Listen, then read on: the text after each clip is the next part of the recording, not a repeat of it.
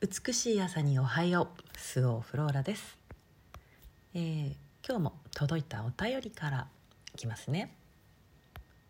フローラさんこんばんは。いつもいつもありがとうございます。フローラさんの声を聞いているととても心地よくほわほわしてきてだんだん眠くなってしまいます。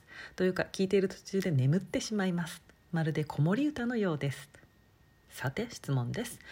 私にはフローラさんのお子さんと同い同じ年頃の娘がいます。先日のインスタグラムで、えー選択肢などない道は一本しかないとありました。子供の未来は子供が自分で決めて生まれてくるのですか？決めてきた通りに後ろに導かれるということでしょうか？これから進路などのことも出てくると思いますが親としてどんなことができるのか？導かれたままを見守っているのが良いのでしょうか？フローラさんは常日頃お子さんにどんな声掛けをされていますか？よろしくお願いします。はい。そうですね。インスタで書きましたね。選択肢などない、えー常に一択ですね。選択肢があったかのようにね思って後悔したいだけなんですよね、うん、できなかったっていうことをねあの選択肢があったせいにしたいというか常に一択ですよ。あの道は一本しかないので後ろがつなぎたいと思っている円は常に一つです。今から、えー今ね今という地点から一歩足を先に一歩足をね前に出す時っていうのはねあのいろんな方向に出せるわけないですよね。一歩ずつしかやっぱり進んでいかないので、うん、だから常に選択は一択ですよ。あの時あの選択はあなたにはなかったです。なのでねそんな後悔の仕方はしないでくださいね。はい。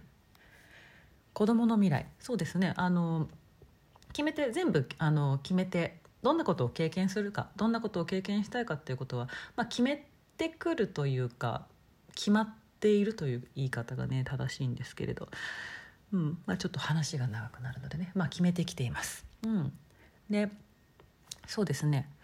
常日頃子供にどんな声かけを。ちょうどねさっきえーうちの子供バレエをしているんですけど踊るバレエをね。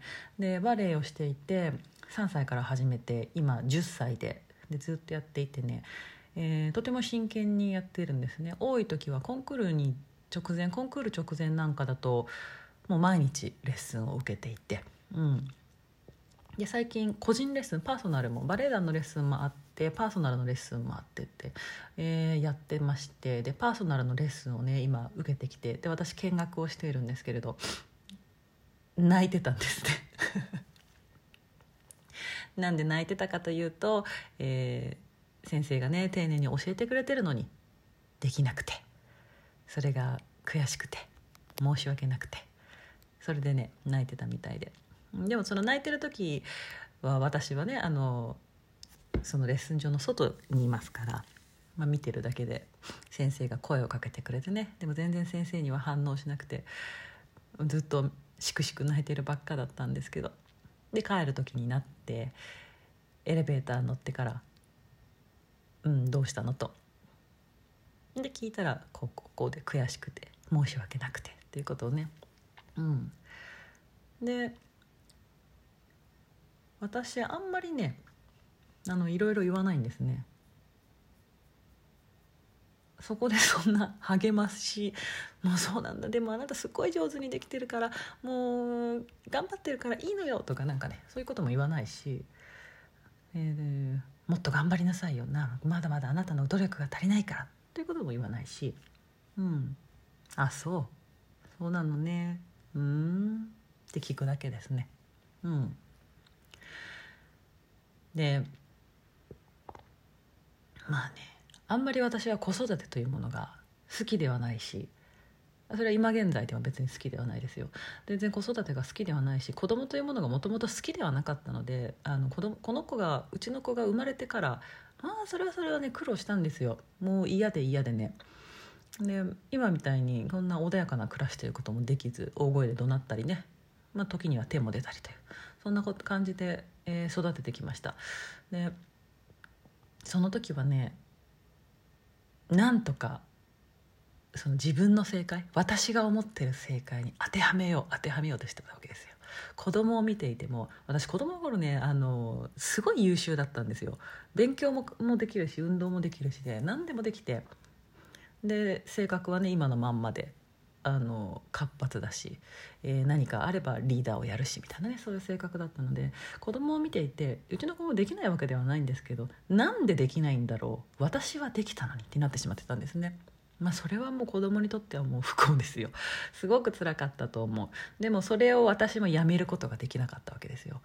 もう自分のことに精一杯で、うん、だからねそういう時はもう全然ねやっぱね自分が癒されていないと人を癒してあげるってねできないじゃないですか。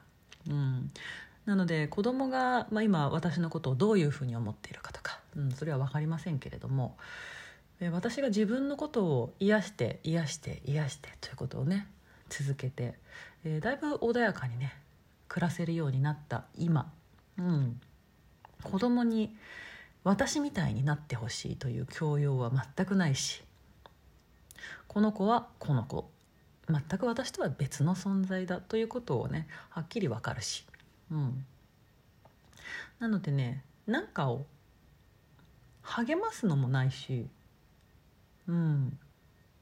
かわいそうだねって思うのもないし何て言ったらいいんでしょうね。信頼しているがいいですかね。